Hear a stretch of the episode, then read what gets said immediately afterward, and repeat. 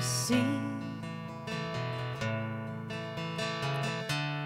no ear has heard,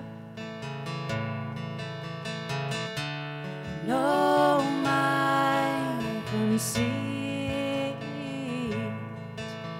what God has for those who love Him. You want to try it with us? No